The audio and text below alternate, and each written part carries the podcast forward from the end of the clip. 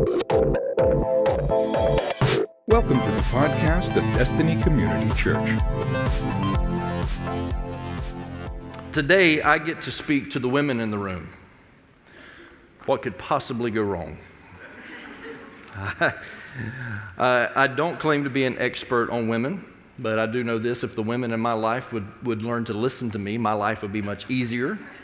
Uh, but, but they don't. They don't. Go ahead and get all your amens out now, men. Um, between my wife and my daughter and my mom and my mother in law, I've come to realize that I don't have anything figured out about women at all.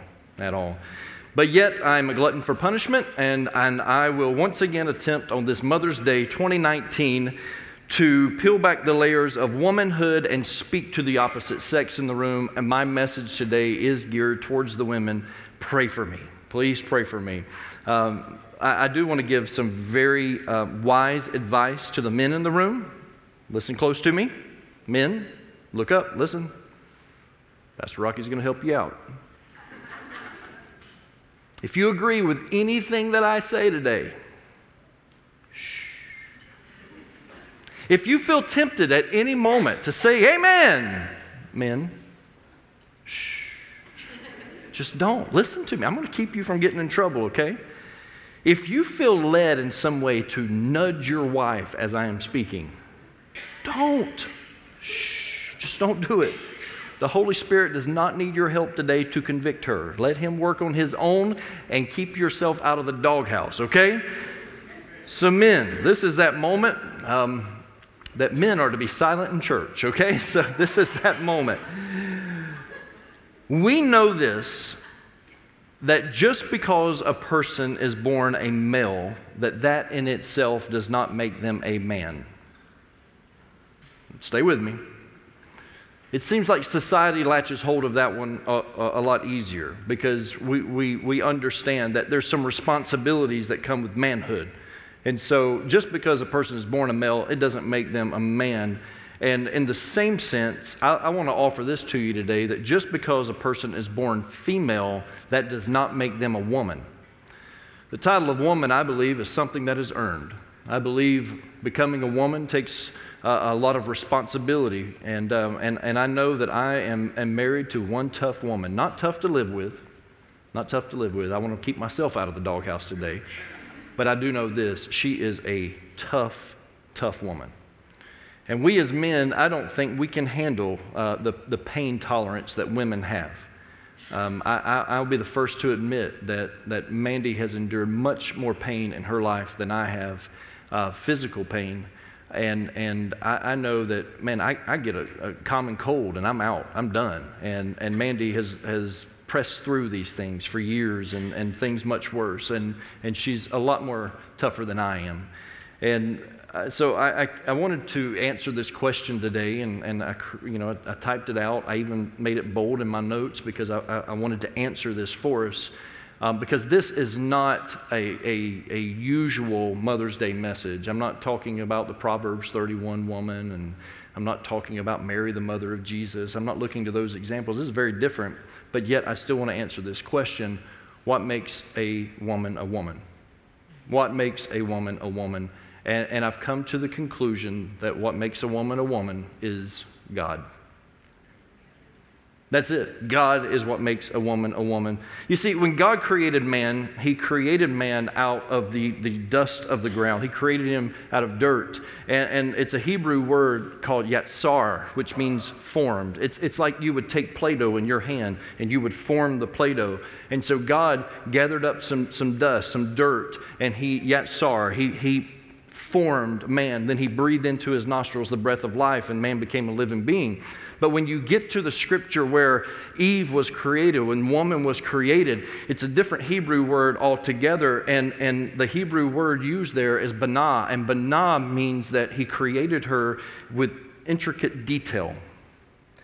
It wasn't like man, where he just scoops up some dirt and blows some air into him and he becomes alive he spent time, so much time that he had to put Adam to sleep, okay? There was a, a surgical operation involved in this. He puts him to sleep, so he's, he's under anesthesia for a while as, as he creates Eve in detail. And, and so, men, here's what this tells me, and, and women, you can feel free to amen right now, even though they can't. Um, men, this tells me that we simply, men are dirt. men are dirt. And women are complicated. Women are complicated. Good job, men. I was afraid one of you was going to be a moron and you was going to amen right there. Don't do it. Don't do it. So men are dirt, women are complicated, and that's all I got today. Let's pray. Father, no, I'm just kidding. just kidding. I have had a lot of experience with women, not the kind of experience that you just thought about. I've had a lot of experience with women that I was born and raised by one. Uh, I have been married to the same one for 23 and a half years. Yes, I deserve an award. It should be Rocky Day, not Mother's Day. No, seriously, it should be Mandy Day. She's had to live with me for 23 and a half years. Don't nod your head at me like that, woman. I've had a lot of experience with women because I have fathered one and helped raise her. And so, my entire life, I've had women in my life and close proximity to my life. Um, and so, I feel like I've got a pretty good understanding of women. And with all this experience, I've come to realize that men are just not as tough as women. And I'm going to keep pushing that at you because I want you to understand women, God created you to be tough. Notice I didn't say stronger. You're not stronger than men. But when it comes to being tough, you're tough. And women, God created you to be tough. And, and by the end of this message today, I want some of you that don't have that understanding yet, I want you to walk out of here with that understanding that God created you as a woman to be tough. As a woman of God, He created you to be tough. And so today, on this Mother's Day, I want to speak on the subject one tough mother. One tough mother. I want to read a passage from the Bible that causes some people to question the heart of Jesus. And, and I fought with this. I have battled with this all week. Um, early in the week, or actually a couple of weeks ago, when we started planning Mother's Day out, I, um, I, I, knew which direction I was heading with this. And then as I got to studying it and reading it more, I thought, no, let, let me do something a little bit more traditional, you know. Um, uh, and, and God just wouldn't allow me to do that. And so I, am back to my original text, and I can promise you this it's not an easy text to preach, but yet I'm going to try and do my best with it today and it's going to be very different for Mother's Day, but that's all right. Um, and, and I want you to realize that I want to preface it with this. What I'm about to read to you is tough to take in. Some of you, you've never read this passage before. And, and others, you've read it, but you just flew right by it. And you didn't realize actually what was happening, what was being said. But there's a moment in our text that becomes extremely uncomfortable. And, and it's like that moment when one of your favorite celebrities or one of your favorite politicians makes a comment that you just can't defend. And you're like, why did you say that? Why, why would you say that publicly? Even if you're thinking that, why would you, why would you voice that? And it's that moment in Scripture in Matthew chapter 15 that we're going to be reading from and, and I want you to understand that even in studying this, it was uncomfortable for me, and I really had to dig deep because I wanted to know what, what the Master was saying, what Jesus, what our, our, our teacher, our rabbi, our friend, I wanted to know what he was saying. And so, Matthew chapter 15, I'm going to start reading at verse 21.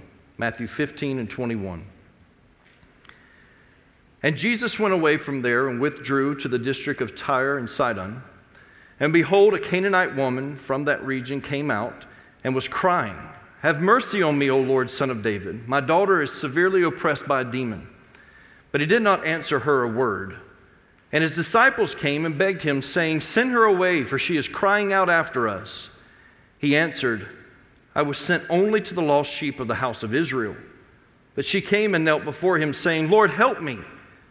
But he answered, it is not right to take the children's bread and throw it to the dogs. She said, Yes, Lord, yet even the dogs eat the crumbs that fall from the master's table. Then Jesus answered her, O woman, great is your faith. Be it done for you as you desire. And her daughter was healed instantly. You know, when we read this passage, we, we get lost with this story because of two strange phenomenons. The first one is this is that it involves an exorcism. And so, right off the bat, most of us in the room, we're like, oh, no, I don't want anything to do with that because all we you know, picture is Linda Blair and her head spinning around and that kind of stuff. And so we're like, no, I don't want any of that. And so we, we try our best just to put that on the back burner and we keep moving on. And, and soon we forget about that part altogether because there's this next part that you cannot ignore um, because it just jumps off the pages at you. And, and it's this is that Jesus seemingly insults this woman pretty deeply. I mean, he just called her a dog. And that messes with me. It, it, it, should mess with you because we just can't ignore this and move on through the Gospels um, because it paints a picture of Jesus differently than the way that we like to see him.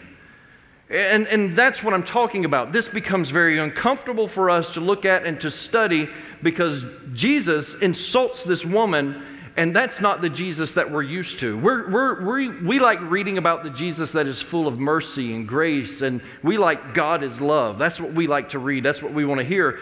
But, but Jesus calls this woman a dog, and, and we've got to look at this and we've got to figure out why would he call this mom an animal? Why, why would he refer to her as this. Because if I would have said this, if I would have stood up here and made that statement today and, and called a mom in this room a dog, um, it would have hit the news. TV 20 would run it at 6 o'clock tonight. I can see it now. Newberry pastor calls a Canaanite woman a canine.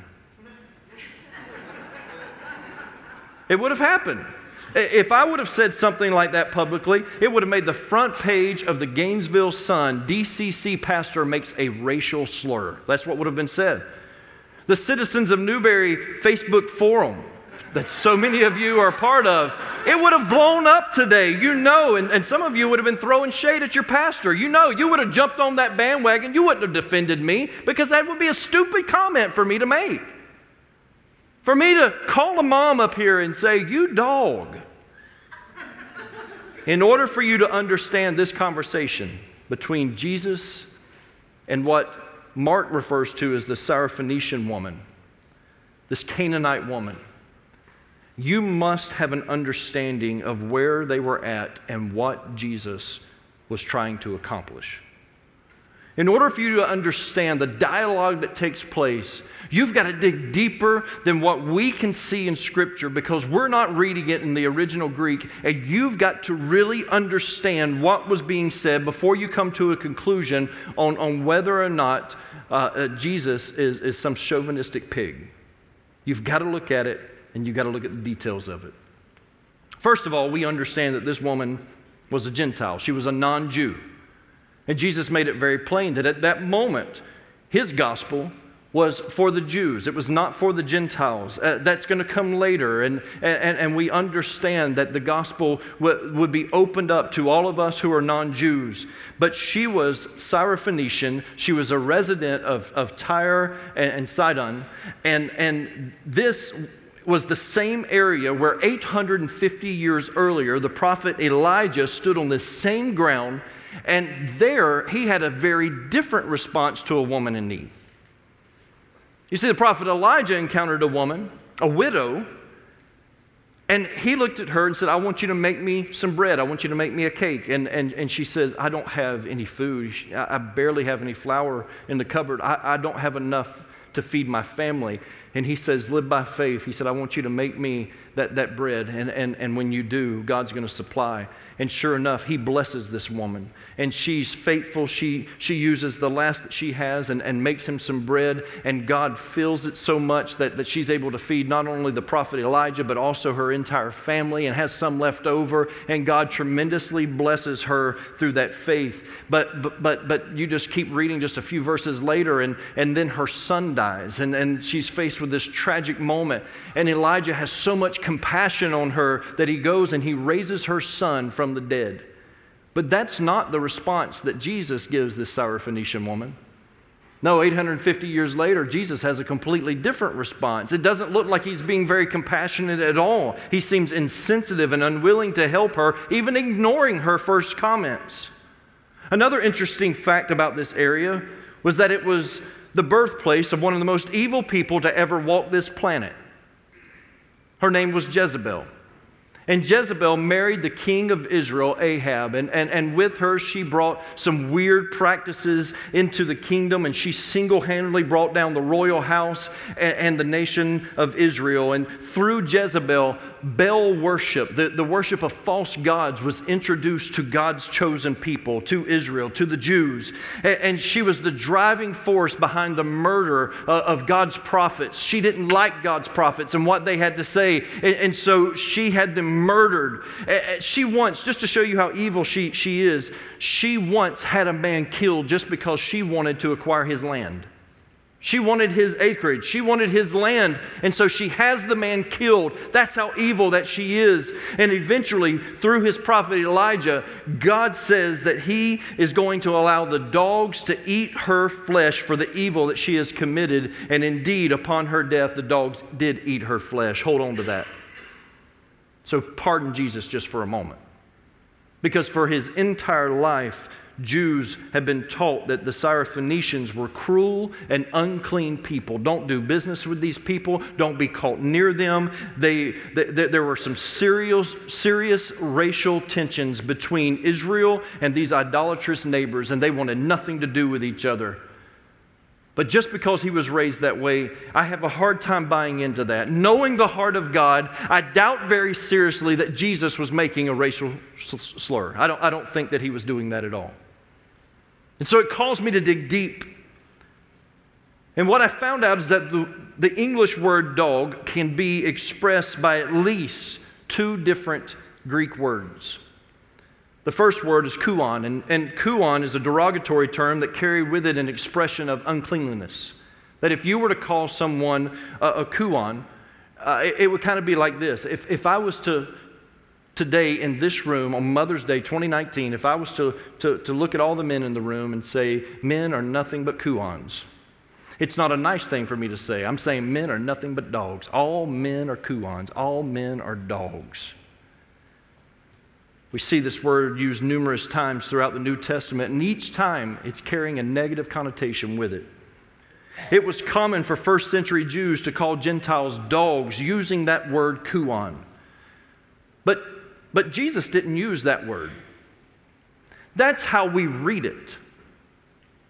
But Jesus didn't use kuon. Jesus instead used the word kunarion. Kunarion, which was used more as a term of affection for household pets.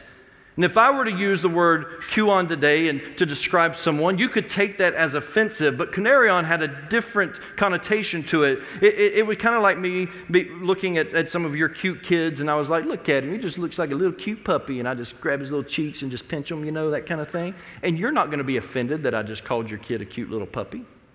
Not at all. And Jesus uses this less damaging, more affectionate term to refer to this woman. I know it's not near as cute when you say it to a, to a grown woman, but still, it, it's not the way that we would interpret this. When he could have used the derogatory term, instead, he, he uses a, a, different word. And the whole point of this was not to crush her and, and not to, to wound her spirit and all this. He was saying what he was saying to test her. One of the best ways for me to describe this is to refer to one of my favorite movies, The Shawshank Redemption, on TV. If you're going to watch it, only watch it on TV. But one of my favorite, every time it's on, I'm flipping the channels and I see, you know, uh, Shawshank Redemption when it comes on just, you know, regular network uh, uh, television. I stop and I watch it. And there's this one scene that always stands out to me. And in this one scene, there's this fellow inmate by the name of Tommy Williams, and, and, and Tommy approaches Andy, Andy, Andy Dufresne, and he asks him um, for his help. And he says, I, I want to pass uh, my high school equivalency. I want to pass that test. Would you help me? Andy's a pretty smart guy, and he says, Would you help me, Andy? And, and Andy replies, and it kind of catches you off guard if, if, if you watch the whole movie because it doesn't seem like this is his heart. Andy replies with these words He says, I don't waste my time on losers, Tommy. And if you only watch that one scene, you're going to have a different mindset of who Andy is if you only watch that one scene. Because if you watch the movie, you'll know that, that Andy is not the kind of guy that is going to talk to people that way. He cares about people. And, and, and so you will cast judgment on him if you don't see the whole movie. And, and when you do, you understand that, that Andy calls him a loser for a purpose.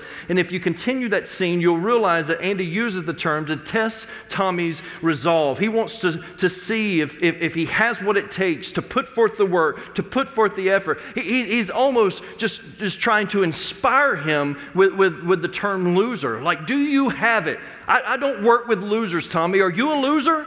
Is that what you are? Andy was willing to work with him to put him to that test. Church, Jesus was not calling her a dog to insult her to her face, not at all. He was calling her what he did to test her faith. And I know it's hard for us to understand the ways of God. But he was trying to expose her humility to see if she was ready for the blessing that he had reserved for her. Let me ask you a question. Women, look at me and please listen to me closely. Are you willing for God to expose your humility in order to receive the blessing that he has reserved for you? Because that's what God longs for. He's looking for the humble, not the proud. He's looking for someone that will walk in humility and understand that it's just a blessing to be in the very presence of God. And whatever you get on top of that is icing on the cake, and that you don't deserve anything. But yet, through His grace and mercy, He gives you everything. The objects of this statement that Jesus makes, it seems to reveal what was really being said when you, when you look at the history of 850 years ago of what we just, what we just looked at. It's not a coincidence that Jesus uses bread and dogs. Perhaps there's a question within his statement. Maybe Jesus, in making the statement to her, was asking her, So, what kind of Syrophoenician are you? Are you like the humble, desperate widow, or are you like the proud, idol worshiping Jezebel. Which one are you? And standing on that territory where all of that took place, where there's so much hatred between the two groups of people, Jesus is looking for an answer from her. From her. And, and, and this woman passes the test with flying colors. How does she do it? Because I'll tell you, she is one tough mother. That's what she is. She is one tough mother. She refuses to let a harsh word or insult cost her her child's deliverance. Women, listen to me. Don't let someone's statement about your child, someone's statement about you, cost you your children's future. I know some men and some women that could learn a lot from this woman. You see, we live in a world that is so easily offended, people looking for a reason to be upset. Have you noticed that? Everywhere I go, it seems like somebody wants to be upset about something. And we've, we've adopted this, this, uh, uh, this, this victim mentality, is what it is. And, and, and people are finding their identity and, becoming the victim. And, and if that's you, let, let, me just, let me just say this to you stop. Just stop being the victim. There, there's nothing great that's going to come out of you being the victim. And at some point, there's going to be some tough woman that says, I'm no longer the victim. I'm going to rise above this and I'm going to get what I want from my God because my God wants to bless me and I'm willing to do whatever I have to do to go after him. It's kind of like that woman with the issue of blood that, that, that she would not take no for an answer and she would press her way through a crowd just to touch the hem of his garment because she knew if I can touch the hem hem of his garment, I will be healed. And so nothing is going to hold her back. Not what anybody is saying about her. I'm going to make a beeline for Jesus and I'm going to get there one way or another. Even though the disciples were telling Jesus, send her away. Who has time for this woman? She's not one of us. She's not from the house of Israel. And, and, and she knew who she was, and more importantly, she knew where she was at. Have you thought about that? She knew where she was at. She knew that she's not the one out of place here. She's in Gentile territory. This is where she lives. Jesus and his disciples wandered into Gentile territory. She belongs there, they don't. Let me tell you something. If God ever wanders into your territory, you stop everything you're doing and make sure you get his blessing. If Jesus ever steps foot in the middle of your mess, wherever it's at, then you make sure that you are doing everything you can just to get to Him, to present your request to Him, because if He's wandered into your territory, He has showed up there on purpose. It's not on accident, and God wants to bless you. She knew who she was, she knew where she was at. Despite the fact that, that Jesus initially ignored her, that the disciples wanted to chase her away, that Jesus, even in his delayed response, compared his attention to her with giving the children's bread to the dogs. She insisted that her child deserved help and she would not let God deny her. Sometimes I wonder if God is just sitting there waiting, just saying, Don't let me deny you. You come after me. You come after me with your whole heart. You seek me diligently. And when you seek me, you will find me. Sometimes I just wonder if God wants us seeking after him that hard. And this woman refused to let a harsh word keep her from her heart's desire. And she kept her focus, and she even responded with a comment that impressed Jesus. This is how she passed the test because, in an act of humility, instead of rising up in pride and saying, You can't talk to me like that, she responds in verse 27. She said, Yes, Lord, yet even the dogs eat the crumbs that fall from their master's table.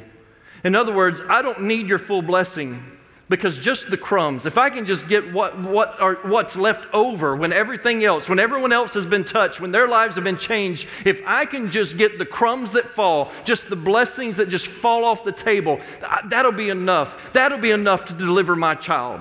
That'll be enough to bring deliverance to the child that i love that i gave birth to. And, and lord i'm just here just to catch the leftovers. But here's here's what i know about god. God never blesses you with leftovers when God blesses you, you get the full blessing.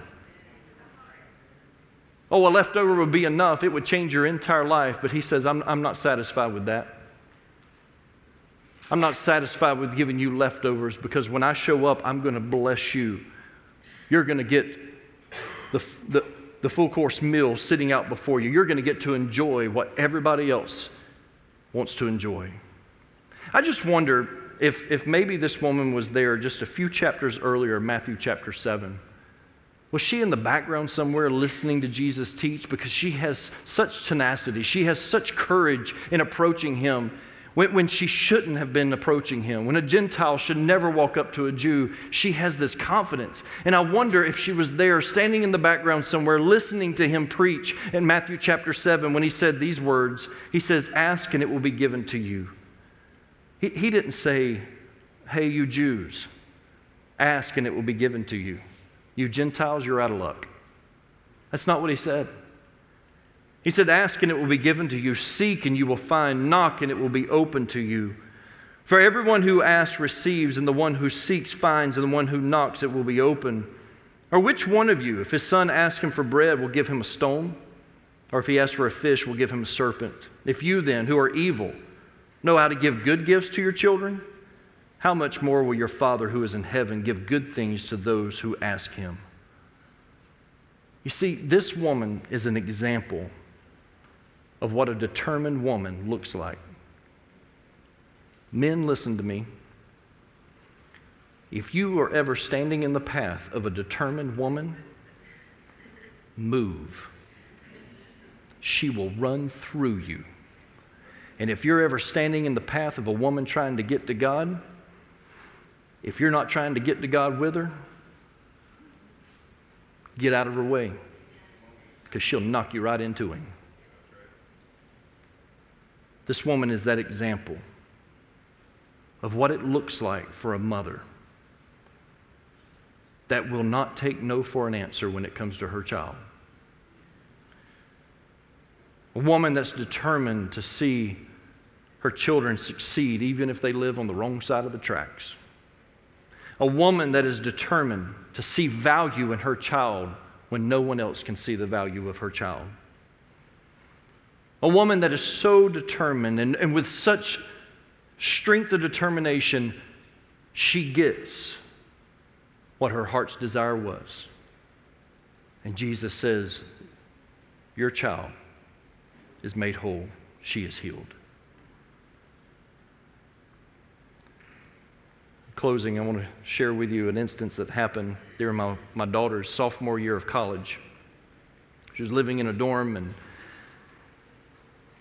that weekend, she was supposed to be on a retreat with her Greek club sisters, and they were heading to a they were heading to a cabin up in the mountains, and, and she was going to spend the whole weekend there. It was Friday afternoon, and, and she was supposed to be there through Sunday. She was so excited about it. Kendall was looking forward to it. And Mandy and I had gone out to eat with another couple from our church, and I remember we were sitting at Olive Garden and, and that evening, and Mandy gets the phone call from Kendall, and she's like, Mom, I'm so sick, I can't go. And you could just hear how pitiful it was on the other line. And, and I knew, I knew Mandy's about to make a trip up there, and, and she needed to. We couldn't get out of that restaurant fast enough. By the time we got home, Mandy is already throwing stuff in a bag, and she is ready to hit the road. And I look at her and I said, Mandy, it's 10 o'clock at night. I said, Tell her to take some medicine, let it knock her out. You get four or five hours of sleep, hit the road, you'll be there by the time she wakes up. Mandy looks at me and she says, There's nobody there to keep her hydrated. There's no one there to, to care for her. All of the girls are gone. It's just Kendall staying in the dorm, it's, it's just her. And I tried my best, and, and then finally I realized I am messing with a woman who is de- determined. In that moment, she was determined. And so I, I took my own advice and I just stepped out of the way. You go to Tennessee, girl. You do whatever you have to do. You get there. She did what so many of you do. Mandy calls her mom, who's as determined as Mandy. And on the way to Tennessee, she goes through Lake City and picks her up, and these two determined women hit the road. And I'm thinking to myself, I, I, I would hate to be a state trooper that pulls her over. that woman is ready to get to her baby girl, and nothing was going to keep her from getting to Kendall. Women, raising children is full of so much joy, but it's also full of so much heartache. And as a man, I get it, but I don't fully understand it completely. There's something about that mother's heart and that mother's love, and, and I don't always understand it, but I get it. And women, I want to tell you don't ever stop pursuing Jesus for your children. The circumstances may look like it's hopeless sometimes. For some of you, you've got older kids and, and they're not serving God right now and it's breaking your heart. Keep pressing in towards Jesus. Let the insults just slide right off your back. Stay humble and approach Christ in that humility. He resists the proud, but He gives grace to the humble approach the throne with humility and go after Jesus for your children. For some of you, your children are young and you just hate this world that you're having to raise them in.